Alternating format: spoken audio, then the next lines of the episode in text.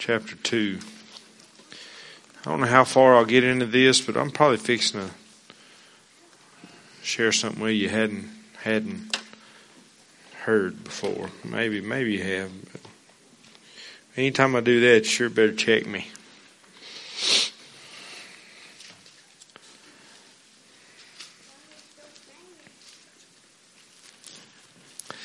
Man, I, I just I basically want to share with you some of the things that that I've been getting through my studies, and uh, it's been good. I got five pages of notes tonight. I went through three this morning, so I probably won't cover everything tonight because I want to kind of spend a little bit more time in applying it. when you look in Genesis chapter two, we see life in life in God's garden, and uh, the plan that God has for us. I heard little Randall and uh, Brian talking about what it's going to be like, what we'll be like when we get to heaven, and what heaven's going to be like. And one of the things you see, there's so many. Um, I can't think of the word I'm trying to think of. Not comparisons, but but what you see between the, the what man does and what Jesus does to correct it, and then the outcome in the end uh, the summation of all things in Revelation, how you see the finished work of redemption and what we get out of that. It's a little, it's a little loud. Can we turn it down just a little bit? so we're doing a podcast? Okay. I'll probably preach more then. I do want people to hear this when they get the chance. I do want to share this with you. It's cool. I never know who listens to a podcast and who don't, but last Sunday, Steve, McCann texted me and said, we baptized a lady this Sunday who got saved listening to your podcast. I was like, yes, thank the Lord. that was good. Um, so when you look, picking up where we left off this morning, Genesis chapter 2, uh, talking about God's plan for us. Um, it said, Thus the heavens and the earth in verse 1 and all the host of them were finished. And on the seventh day God ended his work which he had done and he rested on the seventh day from all his work which he had done. Then God blessed the seventh day and sanctified it because in it he rested from all his work which God created and made.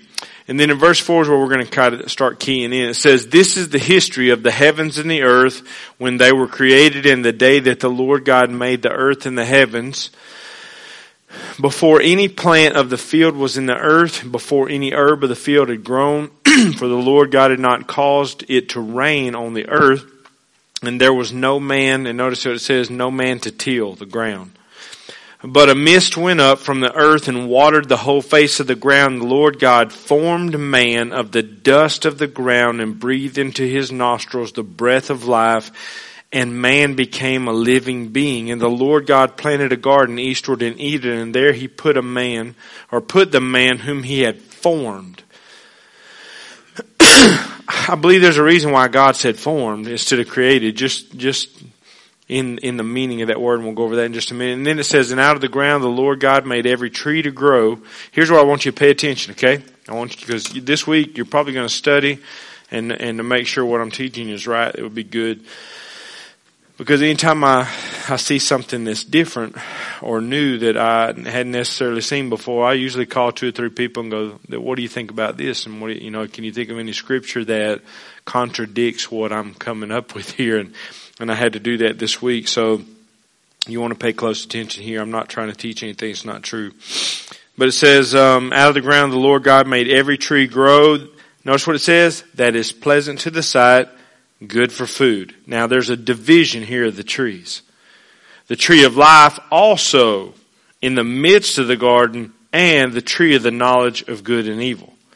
Now a river went out of Eden to water the garden and from there it parted and became four riverheads. The name of the first is Pishon.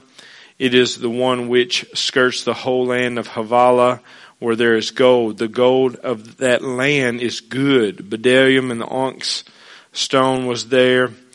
Uh, the name of the second river is Gihon. Uh, it is the one which goes around the whole land of Cush. The name of the third river is Hiddekel, which is the one that goes toward the east of Assyria. The fourth river is the Euphrates. Then the Lord God took man, put him in the Garden of Eden to tend and to keep it. And the Lord commanded man saying, of every, here's, go back to the trees. It's kind of where I'm going to hone in tonight. Of every tree of the garden you may freely eat, but of the tree of the knowledge of good and evil you shall not eat.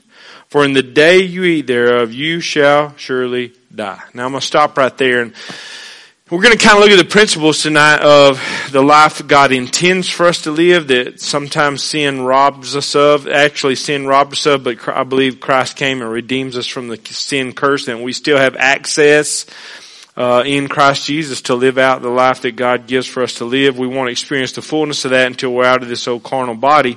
But uh, so in that, one of the things I want to look at here, it starts off and says that God formed. That word, when I looked it up, means to squeeze into shape as a potter would uh, his clay. And he was notice that that man was the only thing that was very different than all the rest of creation because man was created in the image of God. When the Bible speaks of in God's image, it refers to, and I'm going to kind of go quickly through this, but it refers to his nature in the fact of that we are three. Uh, we have a, a, a, spirit, a soul, and a body. Okay, and God is three in one. Uh, God the Father, God the Son, God the Holy Spirit. In God's character, we have that we we were we were created. Remember, I'm speaking prior to the fall here, where we, we were created to have the character of Christ. We were a perfect reflection of the character of God, or Adam was. God created us in His image and intellect, very different from all the animals in logical thinking and communication. There are several things there uh, in relating to one another, relationships. God created us in His image in that very different capability to show love and mercy and kindness and those things that um, you see different from everything else, but but at this point in time, Adam was uh, a reflection of God. He was created in the image of God, so that when people would, other people who would come along after him, would see him, and in themselves, he would continue to. This I'm going to teach myself as I go. He would continue to pass down uh, that image or that likeness of God, the traits of God. Uh, it's a good thing as parents that we take note of that. God uh, wants us to continue to pass down His traits, His characters, and to teach them to our children and demonstrate them to our kids. But but but because of the sin fall, okay, the image of God, sin perverted uh, our image of God of, of what we uh, projected to be the image of God, all of a sudden now we're sending out a false message because we're nothing like God in a sinful nature.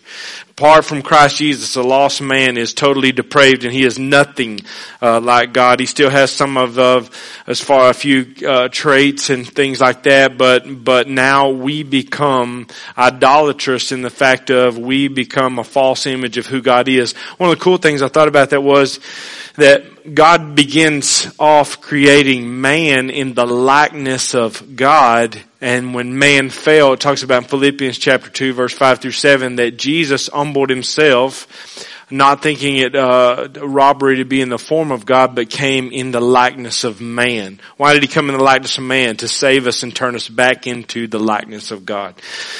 And so in that, I'm going to give you some things, you know, tonight that you can kind of search out, give you some things to study out, go a little deeper than, than what we normally go. But, but when God, before God plants us, and we're going to kind of focus heavy on your garden, okay? Believe God gives each one of us a garden or a life that He has for us, a plan individually, uh, God has a plan for us, for your families, whether that plan involves how you live, where you live, the ministry He wants you to involve you in, the gifts He gives you.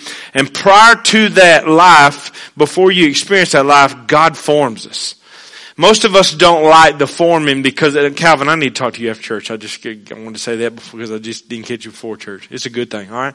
But, uh, but, but God forms us, and you'll notice here that the other things that He created, He pretty much spoke it and brought it forth, but with man, it was a hands-on forming. With man, it's still a hands-on forming. God has a very personal way of molding us into the person that He desires for us to be. And the best thing that we can do is simply be yielded to that that we surrender to the Lord, that we trust God in, in the things He comes about because, you know, some of the things that, you know, the Bible talks about, we, we like to quote the scripture, my God shall supply all my needs according to His riches and glory. most of the time we think of needs, we always want to gear it towards monetary needs. There's a lot of things that we need that we're not going to ask for that God knows we need and He's going to give it to us because we need it. How many of you ever play, uh, pray that you'd be attacked by a bear or a lion? I don't think any of us have prayed that. David needed that. And God gave him what he needed. Why? To prepare him for the giant. And so there's things in our life that God prepares us for and He brings those needs into us. We don't think it's a need. We wonder why we're going through that, but but if you'll just, like I said, if you'll rest in the Lord and trust in God that He's good, His intentions for you is good, even the times of trials, like it talks about in James, count it all a joy when you fall into different trials because God's molding and He's forming your life and He, and He has to do that in every area of your life. He has to do it for, for being a parent. God has to do it for being a husband or a wife. God has to do it for being a, a servant in ministry. However it is, there's all different ways and, and, and facets is how you say that? Facets of our life where God does different things. God uses people. God uses situations. God uses His Word. He uses circumstances in order to mold us into that person. Think about the life of Joseph. When you look at Joseph, I mean, what happened to Joseph? He was sold into slavery. Uh, he ended up being in Potiphar's house. Potiphar's wife came on to him and, and lied about him. He ended up in the prison. Uh, God molded him there. He ended up from going to the prison, uh, staying there. I believe it was a, a very long period of time there that he stayed in the, in the prison for something that he was innocent of. And then God brought him out of the prison and set him as second in command over the whole Egyptian empire. Now think about this. Those are the things that God had to do to mold him, to mold humility in his life, to show God, uh, develop a relationship, a trust in God and God's plan for his life. Because the Bible says God's ways are not our ways. His thoughts are not our thoughts. His ways are higher than our ways. So for God to explain or try to explain to us what he's doing, we wouldn't get it. It would be like you trying to explain to your three-year-old some of the things that you do with him and why you do it. They don't have the ability to understand your ways. We don't have a lot of times to understand why God does things the way he does, but I just know this, God's good and God's in control and the best thing for me to do is to surrender so that he can form me and think about this, as he's forming you, he wants to place you into that place where he wants to use you, where he wants you to work and where he wants you to tend. And so God's preparing this. Um, he moved man and placed him into the garden. So you look at your life and you go, number one, I know that as a child of God, that God's molding me and God's making me, and so I'm going to be yielded to the Lord. I'm going to continue to humble my heart before God, not to fire prideful questions at heaven, but I'm just going to walk with Him. And whatever comes about my life, I'm going to take it that God's using that as preparation because He has a garden for me. And at the point in time, God's perfect timing, He places that uh, or places me in that. Some people want to get ahead of God because they see what they desire as a garden. God's like, that's not the life I had for you. You know, my life has made several turns that I never intended on, never would have thought about. And as I look back, I can see how God's hand molded us in a lot of different ways and brought us to the place in His timing He placed Adam in the garden where He was already prepared. So you have divine direction in your life. And think about this in, with a garden and you'll get a picture of kind of what the new earth's going to be uh, where we're going to dwell. I think it was a plush garden. It was a very green, beautiful. I'm, I, I'm very ornate. I ain't no telling what uh, it would have looked like because it's very different then than it is now. But very fruitful, fertile, peaceful, plentiful, glorious. That's the kind of life that God desires for us. And this is the way that God designed it. And so we went over this morning how everything that God has for you is good it's going to cause you to look to Him, to glorify Him, to trust Him. Okay, He's revealing Himself to you in a lot of different ways through all of this. But when He brought Adam to the garden, notice that it says in verse 15, that the Lord God took man, He put him in the Garden of Eden to do what? To tend and to keep. And I touched on that this morning. But I want to put in some some uh, application tonight. Man, man was there in this sense to to work it. Those two words mean to work it and to garden or, or to guard it.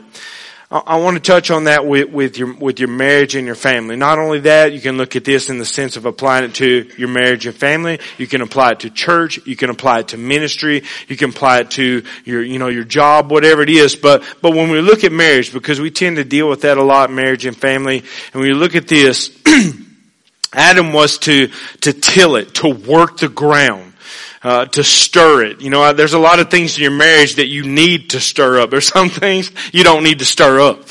But there are other things, you know, the Bible talks about stirring up love, okay? You need to stir up love and you need to stir up certain things in your marriage and, and it was there to plant. With our kids, we need to be sowing seed of love and of truth and of guidance, wisdom within their hearts. We need to prune. Adam pruned and, and we need to prune away things from our, from our relationships, from our families, from our home that doesn't need to be there in order that it brings more fruit, in order that you get rid of the things that can bring in uh, disease, basically. And then there would be a harvest there.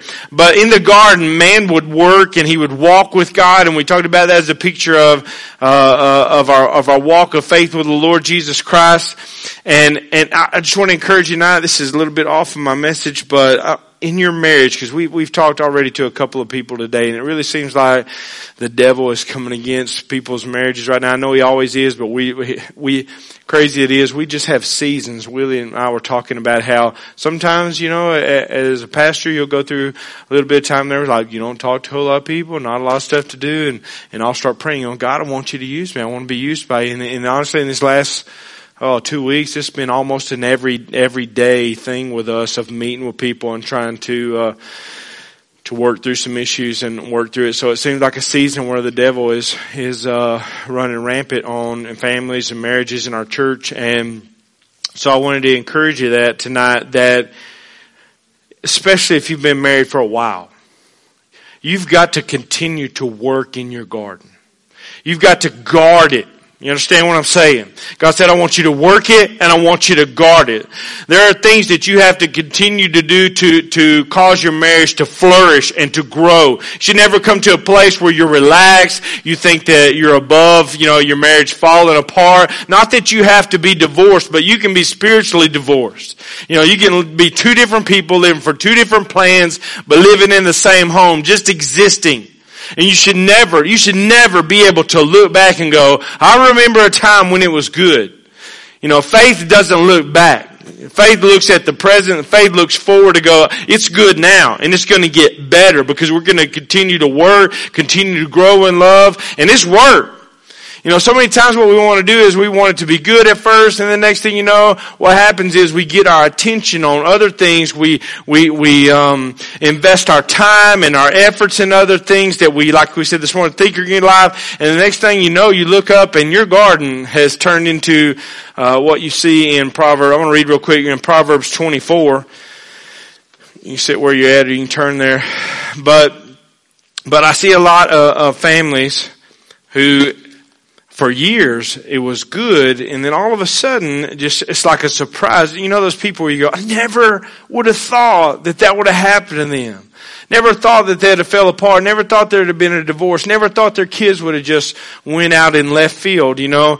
And we take it just because we're in church and really talk to the men because it's up to you, uh, to be the leader of that. And, and ladies, you respond to that and you come along as his help meet, okay? But, but men are called and required of God to lead your families and to work and to guard your family and to guard your marriage. But in uh, Proverbs 24, 30, it says, I went by the field of a lazy man and by the vineyard of a man devoid of understanding. And there it was, all overgrown with thorns. You see, it was still there. A lot of times it's like our faith. Your faith is also guarded. Not just your family or marriage. You look at your faith and you go, you know, that's something that you have to cultivate. Something that you work. Something we should constantly grow in because we can become stale in any area of our life. And we can take it for granted that just because it is, that it always will be. And that's not true. I mean, when you get lazy, all of a sudden, not that it's gone, but it's covered up by the world. It says, and there it was, overgrown with thorns. Its surface was covered with nettles. Its stone wall, the stone wall was to keep things out that shouldn't be in there. Its stone wall was broken down. And when I saw and I considered it well, I looked on it and I received instruction. A little sleep, a little, not a lot, a little sleep, a little slumber, a little folding of the hands to rest, so shall your poverty come like a prowler and your need shall be like an armed man. I won't call out a name because I'm on podcast and don't like to, but there's a couple here who we've seen God do amazing things in their life. Okay? Now, they can kick it into, into coast. They say it's good. You know, it's, it's way better than it used to be and it's great and God's done something awesome. But I guarantee you this, if he gets lazy and she follows that, it won't be long that it'll be covered up by the world and it'll be looking like something that God never intended to look like. There's something under the surface there, but you need to watch and you need to maintain your wall. You need to keep your guard up because you always have a snake trying to come into your garden. In any and area, uh, uh, any and every area of your, of your life and, and to get you off of God's plan. And, and so that's what I want to kind of lead into before I get into this. This is the, this is a really good part because God not only placed man, He formed man, He placed man, He gave man everything that he needed there. He, he created a wife and gave that man a, a helpmeet in that. We hadn't read that yet. But I want you to focus in on here because God gives Adam a warning. Men, God give Adam the warning. He wasn't giving the warning to Eve. How did Eve find out about it? Adam led, as he should for a little bit. And he conveyed the message to his wife and he warned her. But obviously, Adam got lazy. And he let his guard down. Because the next thing you know, she's talking to the serpent. She's talking to the devil. And she's listening and she's considering. But look at the, look at, notice what it says here in, uh, in verse, uh, let me find this Bible's hard. Verse 15 it says, or 16, and the Lord God commanded the man saying, of every tree of the garden you may freely eat, but of the tree of the knowledge of good and evil. You notice he separates that. He separates the tree, every tree of the garden. But of the tree of the knowledge of good and evil, don't take of that tree. That's not my plan for you. This is where it gets kind of, you're wondering, okay? I prayed about this, thought about it for years. I thought, Lord, why did you place that tree there? And I've heard the different, oh, God wanted to give man an option and God wanted man a free will. I totally, I, since I've studied this, I totally disagree with that. I believe this is the devil's tree. I believe Satan is the one who planted the tree of the knowledge of good and evil. If you look back in Matthew chapter 13 and you see the parable there of the wheat and the tares, God planted the wheat. The wheat represents God's people. And it says at nighttime while people slept, the enemy came in and he planted tares. The tare looks just like a wheat. Except for when you check it later on, it doesn't produce any fruit. It's a, it is a counterfeit wheat. When you look at this tree here, it also talks about in the book of James, God cannot be tempted by man, neither does he tempt. This is a temptation. Satan comes along and, and under God's sovereignty, understand that, God's in control, but God allows him to plant a tree. And if you notice, he plants the tree of the knowledge of good and evil. This is a tree that's totally against God's character. It produces death. God's all about life. And man does have free will, man does have a choice, and he allowed that, but you notice Satan planted it right next to the tree of life. Satan has a, he always has a plan because he desired to be God. He desired to be greater than God. And he'll always have a plan that counterfeits God. It looks and appears, and notice he appeals to the physical eyes, not the spiritual eyes. God's word appeals to the spiritual man. Satan comes along and says, I'm going to appeal to the fleshly man. And the roots of this tree of the knowledge of good and evil, there's three roots on it. The lust of the eyes, the lust of the flesh, and the pride of life. It's the three things that he appealed to Adam and Eve here. The same three things he tempted Jesus and appealed to him there. And the Lord didn't say that he planted that tree. If you'll continue to notice later in Revelation chapter 22 verse 2, when you see the end and the summation of all things, a new heaven and a new earth, you see the garden of God, and it said out of the throne there's a river that flows, and on either side of the river, there's the tree of life. There is no tree of knowledge of good and evil. It's not there anymore. And it's because the Lord dealt with that. We'll cover that in just a second. But this tree here, God's saying, this is not my plan for you. I'm going to allow you to choose. You can choose, just like he talked about in Deuteronomy, I believe it's chapter 30.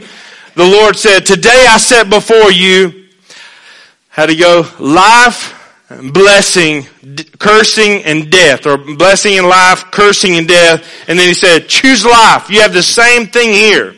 He said, I'm going to let you choose which direction you want to go. God has a perfect plan for your life. A life where he's already prepared for, a life he's already predestined for. We're not getting that real heavy tonight. But man absolutely has a free will, a free choice. God sets it before him and you can choose one or the other. But God always gives us a warning to go, don't go that way. Because I'm going to tell you already that if you choose that route, the fruit of that tree is death. Okay? Y'all with me? Some of y'all going, oh, I hope it provokes you to study and to dig. But think about this. God's telling Adam, this is not my tree. This is not my plan. Of all these other trees I plant, I have a whole, God, notice this, God has a whole lot more. Okay? God gives it freely, no strings attached.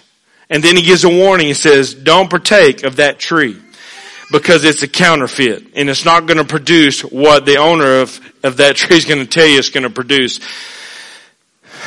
And then all of a sudden, he, he brings the woman, and we'll, we will not cover that tonight. I'll probably do that next Sunday morning over marriage. But he brings, he brings the woman to Adam. She's his helpmate. What she's his, what she is a helper for? Ladies, you're, you're your husband's help me for all kind of things, but I think one of the key things is to work and to guard. And to watch. Because sometimes men let their guards down.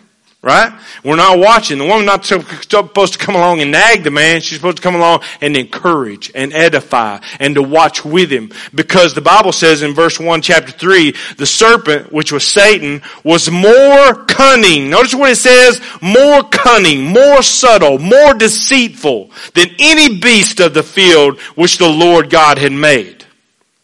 Okay? And he said to the woman, here's, here's the serpent speaking to the woman. And you'll notice all of a sudden the serpent plants his own seed. What seeds does he plant? He says, has God indeed said, you shall not eat of every tree of the garden? Number one, God didn't say that. God didn't say you shall not eat of every tree of the garden.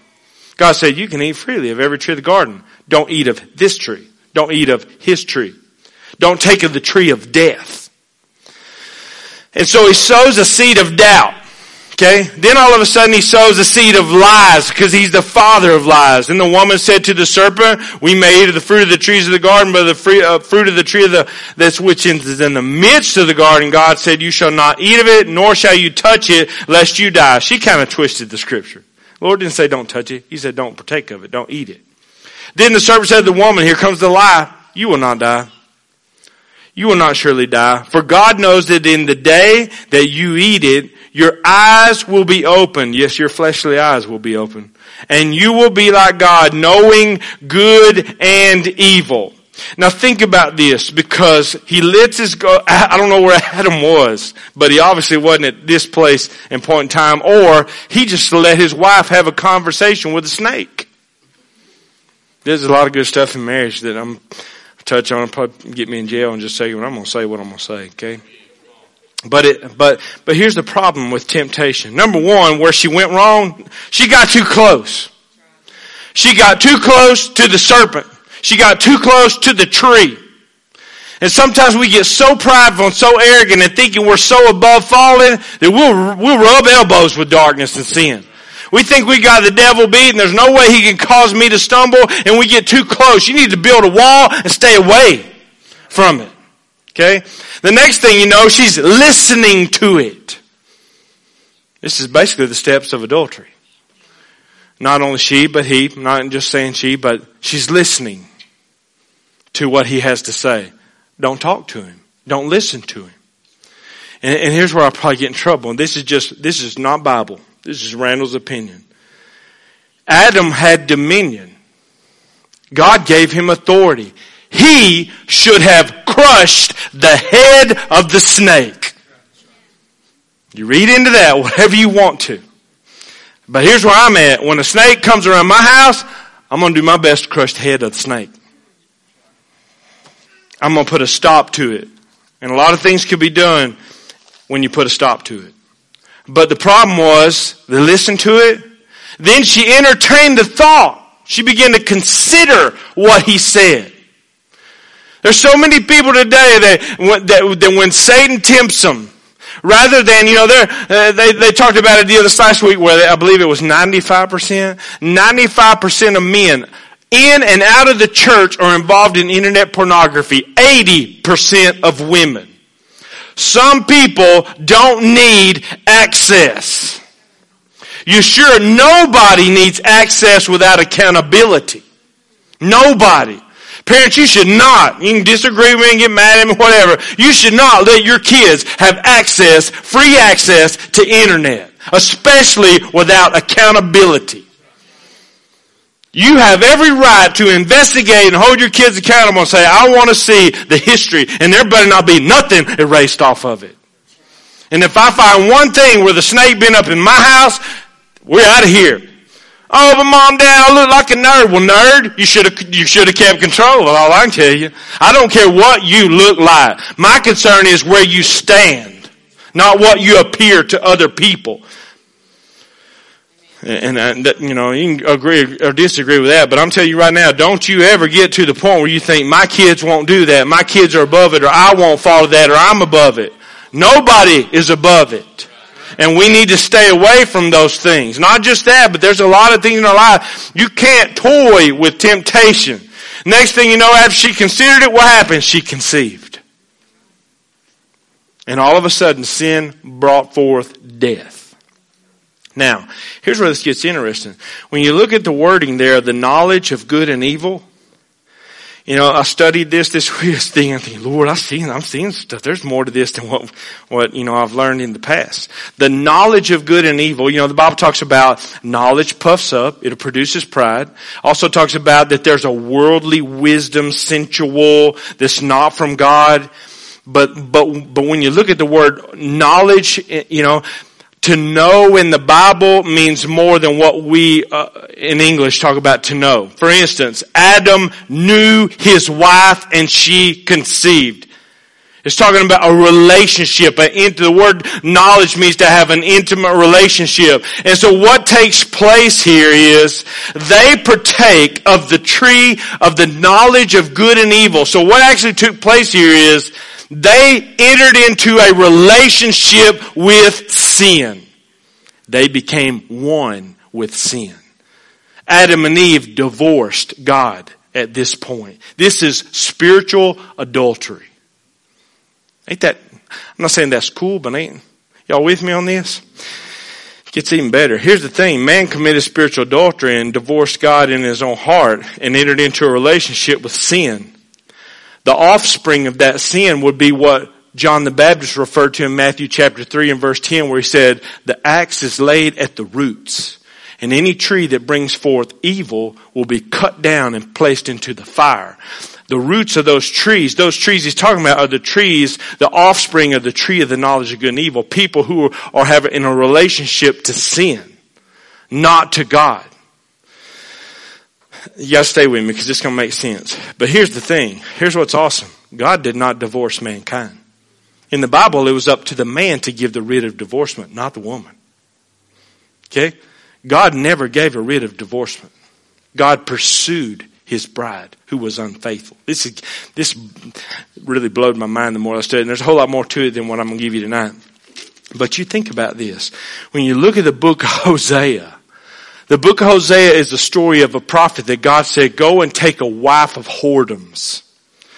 And, he, and, and, and think about this. I believe that, that, uh, what was her name? As a Gomer, yeah.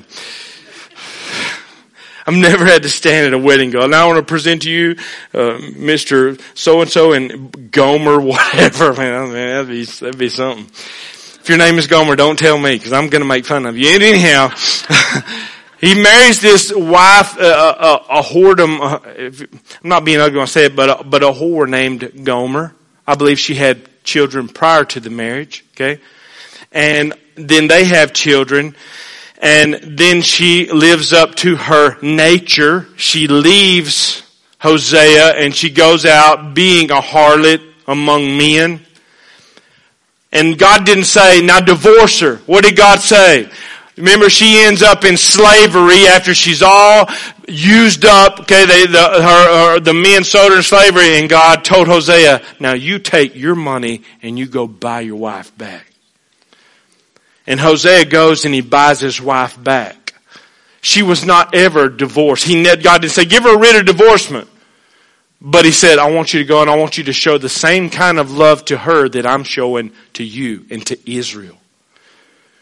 An, that is amazing to me of the love and the mercy that God demonstrates here to go, I don't, I don't divorce. I pursue.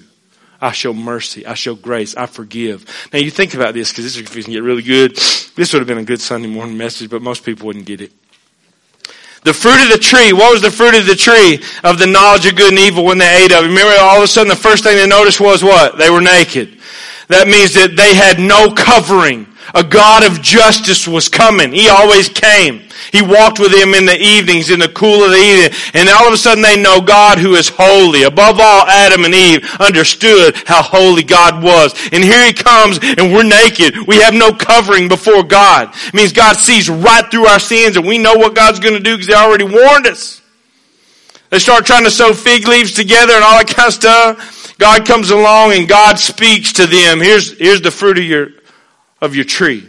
This is the outcome of you partaking of what the devil's plan is, the world's way. Number one, they noticed that they were naked. I'll just read these for you real quick. Number two was sorrow and pain and suffering in childbirth. Number three, the, the ground would bring forth thorns and thistles. By the sweat of his brow, he would eat his bread. This was horrendous work. There is good work. Man worked prior to the fall. When you go out and you set up a deer feeder and you haul corn in and you hang a stand up, you sweat, you stink, and you're happy. That's good work. You know what I'm saying? Some of you ladies work in your yard and you enjoy doing your flowers and, and your plants and you can, you can sweat and stink and at the end of the day you're like, oh, I enjoyed that. That's good work. Cursed work is getting up in the morning and going to paint a house. It's cursed and it's wretched. You know what I'm saying? Okay, so there was a difference there. By the sweat of his face, he would struggle and he would always be fight. All of a sudden now, what brought him pleasure, think about this, what brought him pleasure, fulfillment, peace, all of a sudden was warring against him. Let your yard go for a couple of weeks. What happens? You're out there warring against it, working by the sweat of your face going, should have mowed it last week. That's the sin curse. You can thank Adam for that. Another thing was spiritual death. The Lord said, in the day you eat thereof, you will surely die. They died that day. They were separated from God, dead in their sins. The spiritual man, the breath of God that he breathed in them ceased to exist. And then they died physically in time to come. And so you got the nakedness, the sorrow and suffering and childbirth, thorns and thistles, the sweat of the face, the spiritual death, the physical death. But then, for the last thing I want you to get tonight is the redemption of the bride. Look in Isaiah 61. God rose to the occasion for his wife. He was willing to fight for his bride. He was willing to fight for his children and for his people. He was willing to sacrifice and pay the ultimate price for our choice to sin against him. It's an amazing thing. You should always pursue. Isaiah 61, notice this is directly attached. Later, Jesus quoted this in Luke chapter 4. And he said, I'm the one who fulfills this. It says, the Spirit of the Lord God is upon me because the Lord has anointed me to preach good tidings or good news to the poor. He has sent me to heal the brokenhearted, to proclaim liberty to the captives and the opening of the prison to those who are bound, to proclaim the acceptable year of the Lord and the day of vengeance of our God, to comfort all who mourn, to console those who mourn in Zion. Notice this, to give them beauty for ashes, the oil of joy for mourning, the garment of praise for the spirit of heaviness. He said, I'm fixing to undo everything sin has done to those who'll trust me. And then notice what it says in the last part of verse 3, that they may be called trees of righteousness, the planting of the Lord, that he may be glorified. God said, you're going to be my offspring. Are y'all with me on this? This is probably better teaching than preaching, but I just want you to get it. Notice also the Bible says in Israel, I'm going to give you a lot in just a little bit because I'm out of time, but the Bible also said, cursed is everyone who hangs on a tree. So what is a cross? What was, what exactly was the cross? It was a tree. Bible clearly def- defines it wasn't just something man built, but it was a tree. They nailed, nailed Jesus to a tree. It wasn't just a tree, it was that tree. Jesus was nailed to the tree of the knowledge of good and evil. Jesus was nailed to the tree of death. He was nailed to the devil's tree and he became the curse. He became sin who knew no sin. Think about this, okay? When Jesus was on the tree, where was his clothes?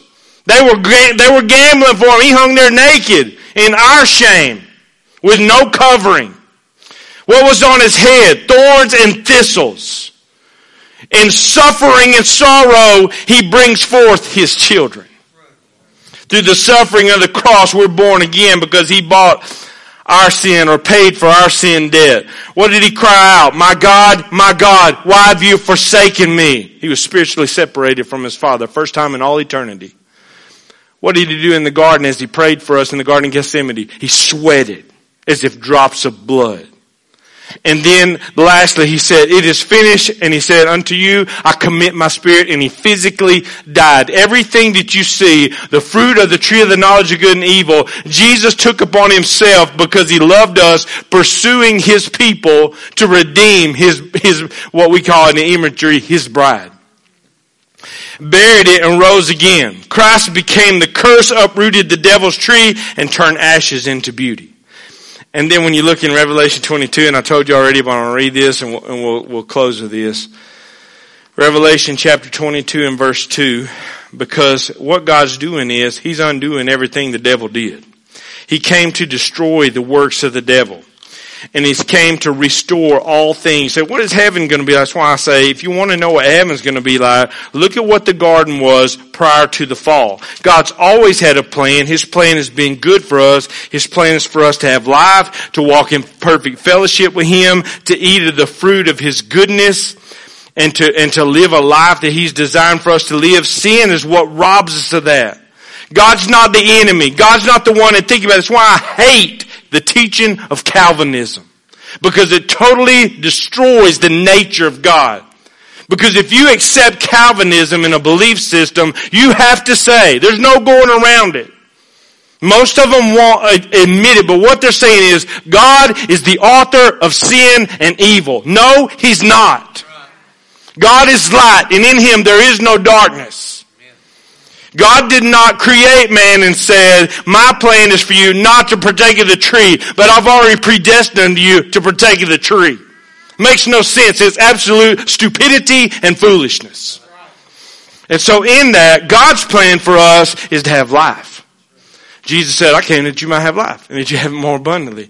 I go to prepare a place for you that where I am there you may be also. He wants us to be with Him. He wants us to be in His presence. He wants to shower His glory on us. He wants it to be good. Not just there, but here. We're just preparing. He just forming us now to bring us into His presence there. And when He's finished with us there, He'll plant us where He got us over. You know what happened with Miss Pam? God molded her. God formed her. God was finished with her here. And now He's planted her there. She is, she is in the presence of God. That's what death is. That's why we can say, that's awesome. I mean, I miss the people here, but you know what? Sooner or later, I'm going to be there.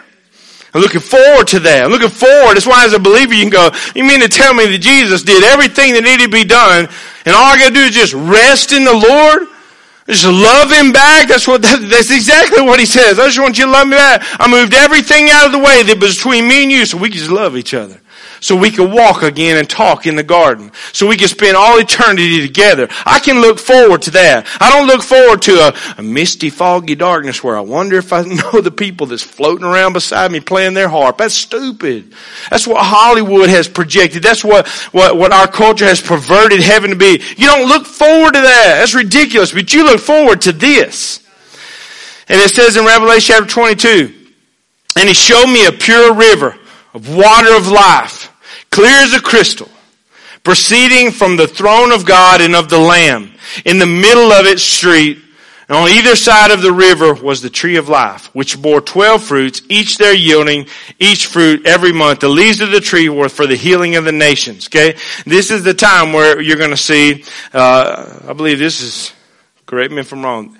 This is the new heaven and new earth because it talks about in chapter 21 when all the judgment was over, he said, Now I saw a new heaven and a new earth, for the first heaven and the first earth had passed away. Okay? Where are you going to dwell for all eternity? New heaven, new earth.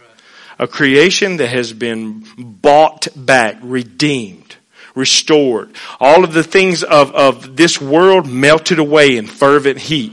And God brings us back to where we need to be. Okay?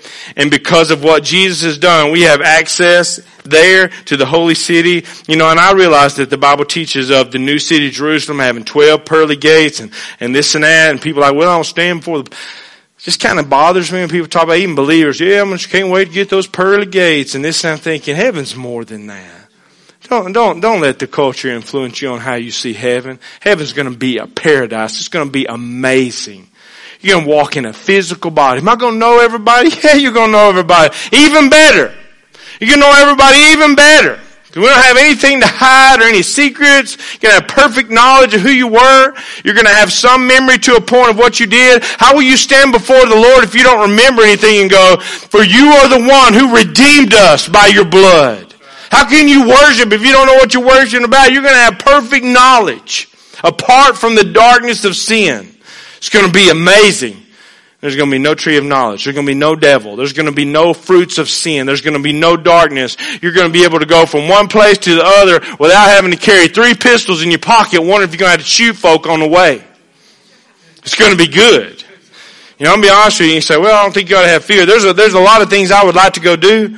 I watched some, some, uh, I watched that Primos big game hunting video this evening where they were up in Canada and they were hunting this and that. I thought, man, I'd like to go do that. Not that I could afford it, but that's not the main reason I don't go. I don't care nothing about being on an airplane. I don't care nothing about traveling in big cities and being around a bunch of fruitcakes. That's just, you know, maybe you can do it and you're good. That's just, that's just my hindrance. I go, you know, there's going to be one of these days. Go wherever I want to do. Do whatever I want to do, whatever time of the day I want to do it, and I won't have to worry about nothing. Would ever have to even consider it because there will be no darkness, no wickedness, no evil, no nothing and it's going to be good. And so I encourage you, you know, to take God's word and to study it. Honestly, I've been, I've been studying God's word most of my life, but especially for the last 20 years. And this is honestly the first time that I saw this in this way. And it made so much sense because I always thought, Lord, why didn't you just create a garden that was perfect and not put that tree there? And I know God has a plan and He had His purpose, but the Lord's like, I'm not the one who put that tree there. I allowed it and I gave you every route around it. But man and his, his curiosity and his desire went right to it. And you know what? We can blame Adam and we can point to them and go, man, you messed up. But if it wasn't Adam and it got to me, I'd have probably done the same thing. There's so many times in my life where I get too close and I listen and I consider and I partake and I conceive, but I get the results of that. I just encourage you that, that you, that you keep your eyes on Jesus and know that He's good, that the plan He has for your life is good. You're going to go through troubles and trials and struggle. He's going to bring you through it. You're going to be better for it. He's molding your life. He's preparing and there's going to be good on the other side. Don't give up and walk away and keep your guard up. It's a terrible thing and, and I won't, I'm, I'm going to stop with this, but two or three people that we, we've talked to in the last little bit with their marriage. People who were at one point in time faithful, involved, serving, teaching, an example in our church who slowly let their guard down, begin to fall off, identify with the wrong crowd, get involved in the wrong things, get too close to things they shouldn't get close to. It's okay to drink as long as you don't get drunk. Get that junk away from me. That's where I'm at. You do whatever you want, try to justify it, keep the junk away from me. I think it's wicked.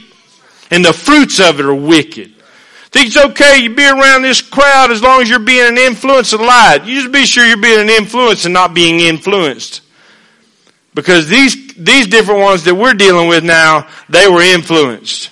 They wasn't being the influence. And they compromised. And right now to see people who are broken, and begging God, please, God, give me another chance in my marriage. I go, man, how did this happen?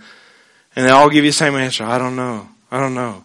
I know. You let your guard down. You quit working it. You quit fellowshipping with God. You thought you were above it. You thought you were in control and you took sovereignty in your own hands and the devil went, I got you. Come over here and take a look at my tree. And the next thing you know, we're camped out under it and we wonder what happens. You know, what happened when we get the fruits of it? There's no exception to God's plan, no exception to God's rule. I'm just thankful that at times where I've camped under that tree, the Lord comes along and goes, I, I redeemed you. That tree is done in your life. It has no power anymore. And I've bought you back. God's plan is good. Stay on God's plan. When you stand your head bowed and your eyes closed,